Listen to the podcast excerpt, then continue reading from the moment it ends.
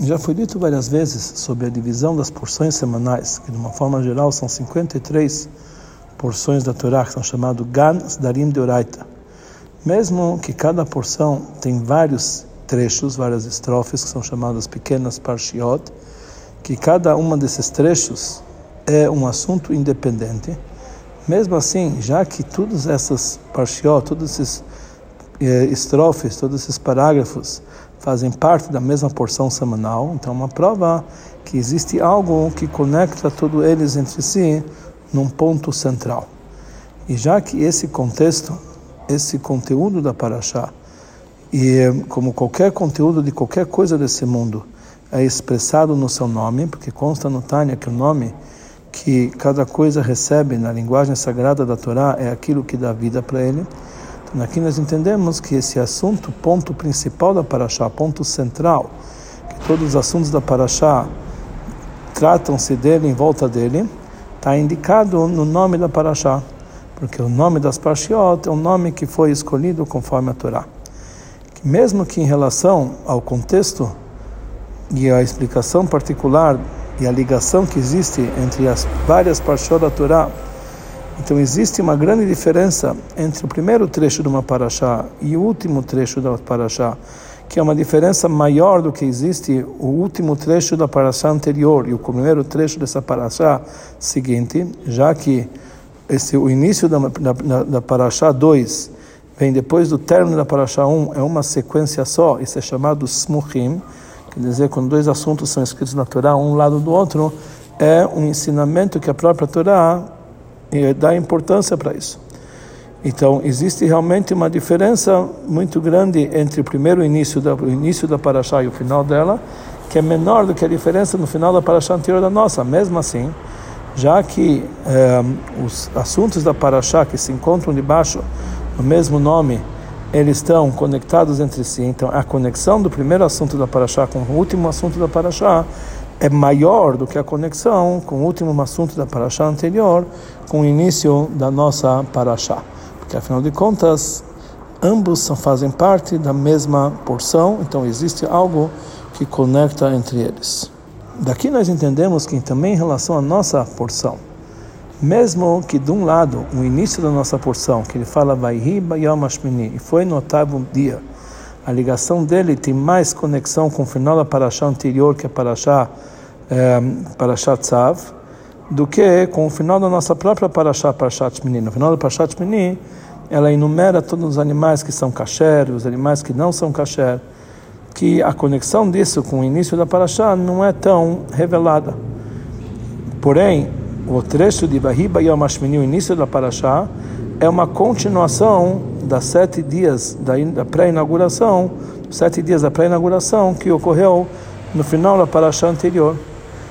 Então, parece que existe uma conexão maior do final da Parashá anterior com a nossa Parashá do que da nossa, o início da nossa Parashá com o final da Parashá, que fala sobre os animais kasher e os não, e os não kasher. No entanto, já que cada porção tem um ponto central, que esse ponto central é, é, é uma ligação entre todos os assuntos da Parashá, então isso faz que ele seja destacado de todas as outras Parshiot. Então aqui nós entendemos que na Parashá, Vahiba Yoma Shmini, a Parashá que nós estamos lendo, que fala o início da Parashá, que fala do oitavo dia da inauguração, e o final da Parashá, que fala dos animais kasher, que são chamados otachaya, esses animais kasher ou não, eles têm um ponto central, um tema único que une, que une os dois, que ambos fazem parte da mesma Parashá. E esse, e esse tema central dessa Parashá não, tá, eh, não se encontra no final da Parashá anterior, que lá fala Kachataron dos sete dias da pré-inauguração. E esse contexto está explicado no nome da Parashá, que se chama Shemini, que é o oitavo. Quer dizer, em outras palavras, no nome da Parashá Shemini, tem o contexto de todo o assunto da Parashá, desde o início que fala da inauguração do, do santuário no deserto, até o final, onde dá para nós a lista de animais kasher e não kasher. Já que no nome da Parashá, Shemini, não tem nenhuma indicação que está falando do oitavo dia da pré-inauguração do templo, que realmente esse é o assunto, Yoma Shemini, E nem está falando sobre oitavo dia, pode ser oitavo qualquer coisa, porque o nome da Parasha não é Yoma Shmini, mas sim é somente Shmini. Então aqui nós entendemos que o assunto da Parasha, que está ligado com o oitavo, Shmini, é, esse é o assunto particular que é, ele une todos os assuntos da nossa Parasha, por ser o assunto de Shmini, o oitavo. Então dessa forma, que na verdade Shmini, o oitavo, é algo independente da Parasha anterior. Então aqui nós entendemos que todos os assuntos da Parasha anterior, que fala dos sete dias da pré-inauguração, são apenas uma preparação para chegar nesse oitavo, que é Shmini, mas não fazem parte do próprio dia Shmini do oitavo,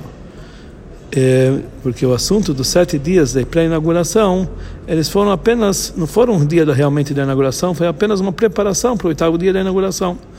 No entanto, o assunto do final da Parashá, que fala sobre os animais kasher, isso faz parte do oitavo. Quer dizer, não é apenas uma preparação, faz parte eh, ativa do oitavo, que é o assunto de Shmini.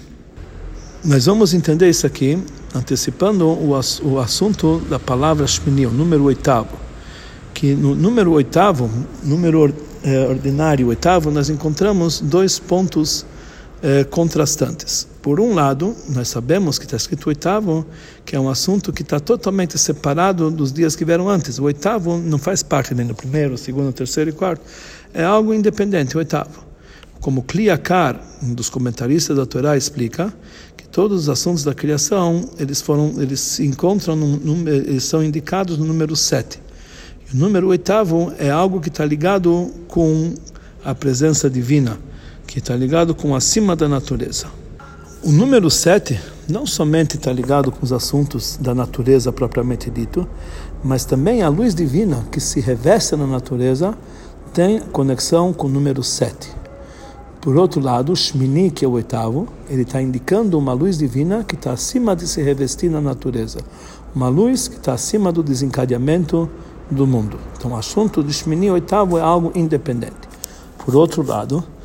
a tradução da palavra Shmini, que é o oitavo, é algo que nos indica que antes disso vieram sete. Ele é o oitavo dos sétimos. Então ele tem uma ligação, de uma certa, uma certa conexão e uma continuação dos sete que vieram antes dele. Quer dizer, oitavo é algo independente, por outro lado, é algo que veio depois dos sete que veio antes deles. E essa é a vantagem de Shmini, do oitavo. E aí se expressa a verdadeira revelação divina num nível mais completo. O objetivo da intenção divina é que também na luz que está acima, a luz divina que está acima da natureza, acima de todo o desencadeamento dos mundos, ele se revele dentro dos mundos. E isso está indicado na palavra Shmini, oitavo, que também, apesar de ele ser a um nível independente e separado da criação dos sete que vieram antes deles, como foi, foi explicado anteriormente, como a explicação do Kli Yakar, mas ele é feito de uma certa forma que esse oitavo tem uma certa conexão dos sete e assuntos da criação, eles conseguem se revelar esse nível do sobrenatural dentro da natureza.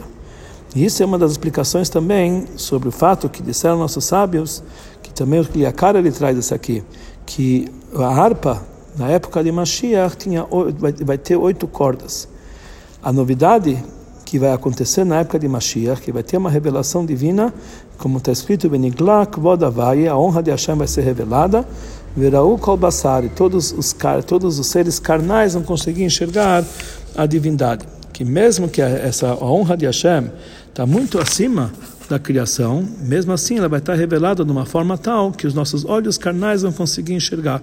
Então isso é uma prova que nós vamos, isso é uma visão sensível e, e física, que nossa, nossa carne física vai conseguir enxergar, de tal forma que a honra, de, a honra divina vai ser revelada de uma forma tal que o mundo material vai receber ela de uma forma normal e simples. Ou seja, isso que a carne física vai conseguir enxergar a honra divina, isso vai ser não algo sobrenatural, não, por causa da condição da natureza futura, que vai existir no futuro, vai, vai possibilitar que a existência física eh, vai conseguir eh, enxergar a divindade de uma forma mais simples possível. Se os nossos olhos carnais conseguissem enxergar essa honra de Hashem, que ela é toda acima da natureza, não por causa que nós conseguimos enxergar pela natureza dos nossos olhos carnais, mas apenas porque a honra de Hashem ela é ilimitada e por isso ela pode descer até aqui no nível mais baixo e pode ser vista até mesmo pelo olho carnal, ou seja, pela nossa carne física, ou seja, isso não vem por causa da, nossa, da natureza da nossa visão, mas apenas por uma imposição, entre aspas, da presença divina. Então essa revelação divina no mundo, mesmo quando ela consegue ser enxergada aqui embaixo, não é, é, ela vem de uma forma, de um hidush, de uma novidade. É uma novidade e um acréscimo dos assuntos mundanos, porque a carne ver divindade não é por causa da sua natureza. A verdadeira explicação que nossos olhos carnais vão conseguir enxergar a divindade de uma forma mais simples possível, é porque a, a natureza dos nossos olhos carnais vão conseguir enxergar a presença divina por causa das, da natureza dela, vai mudar a natureza da carne e ela própria vai conseguir enxergar com nossos olhos físicos, nos nossos olhos materiais, pode ser enxergado assuntos divinos totalmente acima da natureza, que isso vai ser parte do nosso, da natureza dos nossos olhos e da nossa carne física, que elas vão ter a possibilidade enxergar a divindade nesse nível mais elevado. Isso vai ser revelado na era messiânica.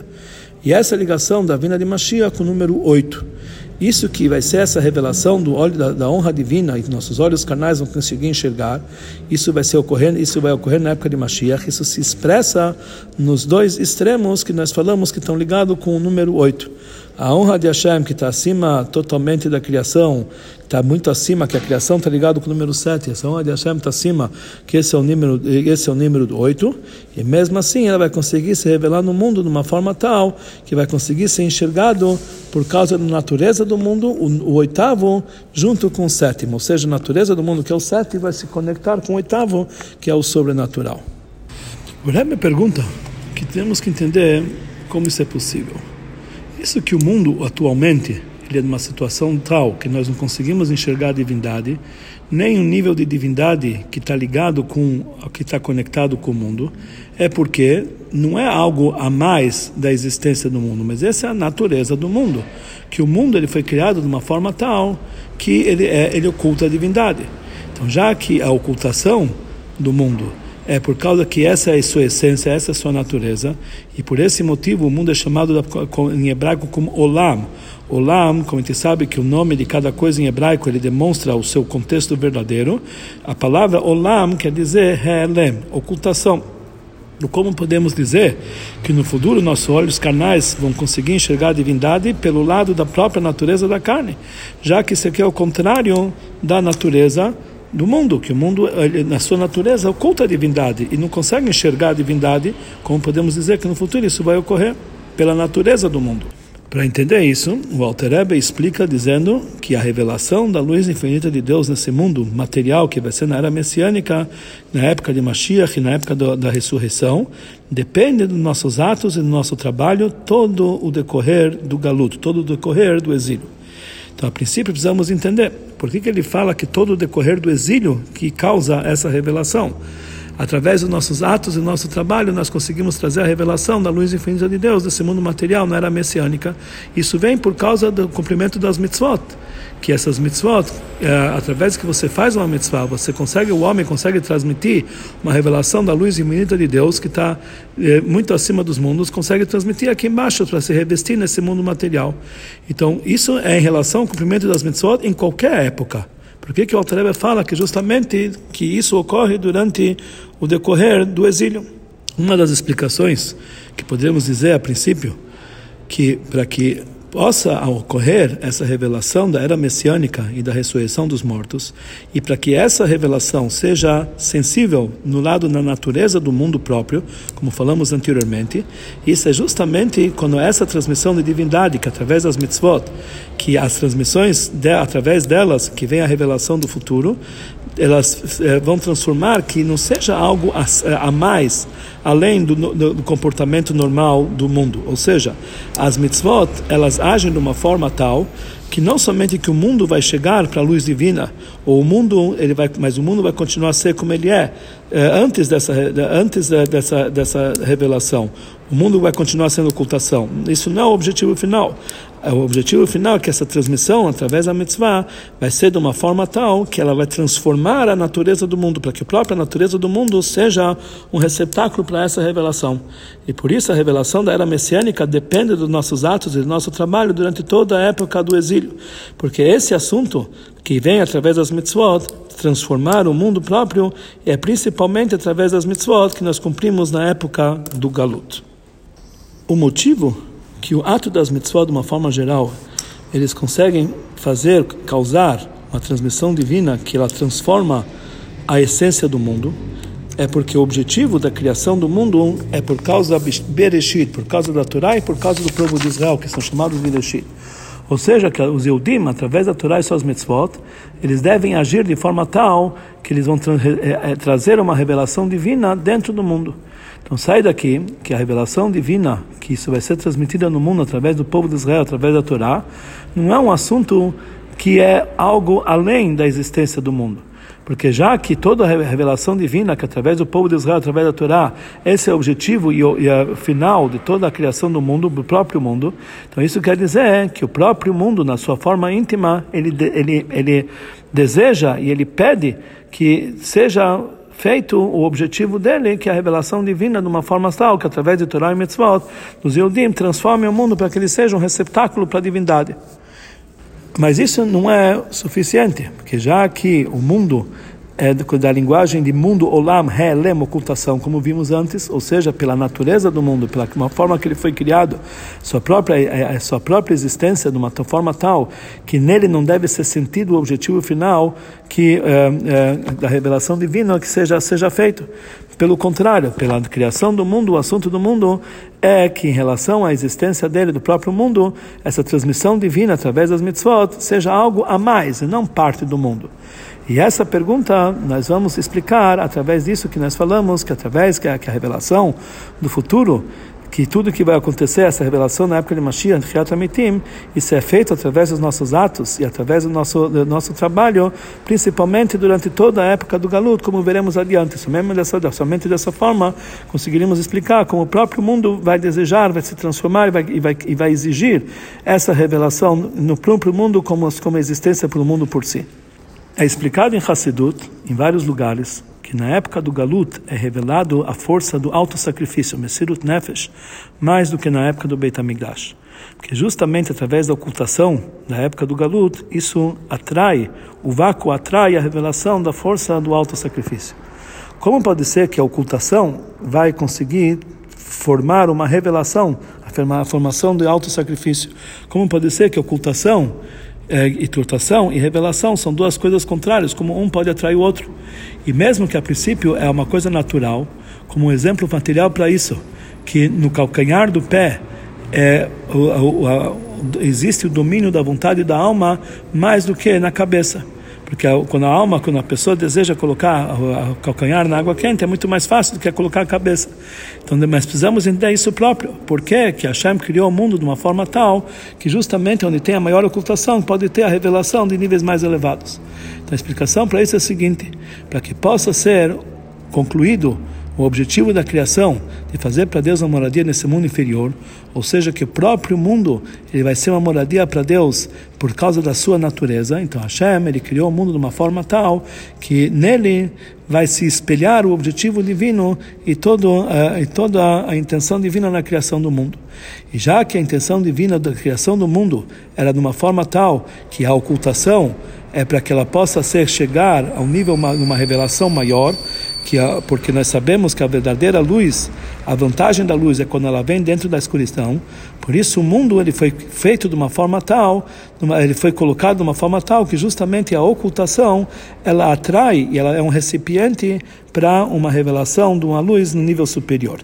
E já que no próprio mundo, como que ele é Olam, como nós falamos antes, numa linguagem de ocultação, antes de se revelar nele o objetivo final que ele foi criado, já que no próprio mundo é espelhado essa intenção do, da ocultação do mundo própria, para que, que através dessa ocultação nós vamos atrair dele uma vantagem e uma, uma luz especial a mais, através do cumprimento das mitzvot. Por isso a revelação divina do mundo, através do cumprimento das mitzvot, está ligado justamente com a própria existência do, do mundo, que ele é ocultação, que ele atrai essa grande revelação. E esse é o motivo que nós falamos que a revelação do futuro, na época de Mashiach, na ressurreição, depende do nosso trabalho, do nosso ato durante toda a época do galuto, do exílio, porque por lado, da auto, por lado do nível do autossacrifício, que na época do exílio, é, essa ocultação do mundo próprio, ele que atrai e revela esse assunto do autossacrifício, o objetivo dele é revelar a divindade através do Torah Mitzvot, ele consegue revelar justamente dentro da ocultação. E esse é o motivo que essa transmissão de divindade através das Mitzvot, na época do Galut, ela que causa de uma forma muito mais é, forte em, em si, ele traz, ele se reveste a existência, na, na, dentro da existência da material, do material, desse mundo material próprio, esse é o objetivo final, que, ele, que isso vai ser revelado no, na, na era messiânica no futuro, quando vai ser revelado a honra de Hashem, todos os olhos carnais vão conseguir enxergar, e isso vai ser por causa da própria natureza da carne própria, ela vai se transformar para enxergar a divindade. Então isso vem justamente por causa do, da ocultação, isso que atrai essa grande revelação, como vimos agora. Conforme isso, conforme explicado anteriormente, nós vamos entender a, que a diferença que existe, é a ligação que existe de Parashat Shemini com o final da nossa Parashat Shemini, é muito maior a ligação do que com o final de Parashat Tzav, que vem antes dela e como preparação para ela. Quer dizer, a ligação com Zot Haya, É, que, que, com os animais kasher ou não kasher, está mais ligado com Parashat Shemini, que faz parte da própria Parsha, mais do que a, a, do trabalho do final de Parashat Tzav, que é a pré-inauguração do Mishkan. Nos sete dias de pré-inauguração do Mishkan,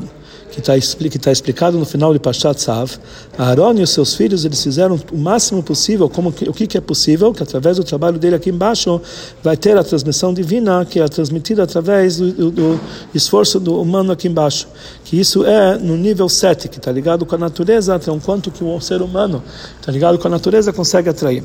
Mas isso, isso tudo foi uma preparação e apenas um prefácio para a revelação da honra de Hashem, da, da presença divina que tinha no Mishkan, no oitavo dia, que foi o oitavo dia da inauguração do Beit HaMikdash. Isso vai ser do Mishkan, do santuário, que é, para que ele seja no nível de oitavo, ou seja, um nível de divindade que está totalmente separado e distanciado da criação, que ele possa ser ligado com assuntos da criação que estão ligados com o número do sete. Então, todos os sete dias de preparação foi apenas uma prepara, foi apenas uma é, uma prefácio para isso.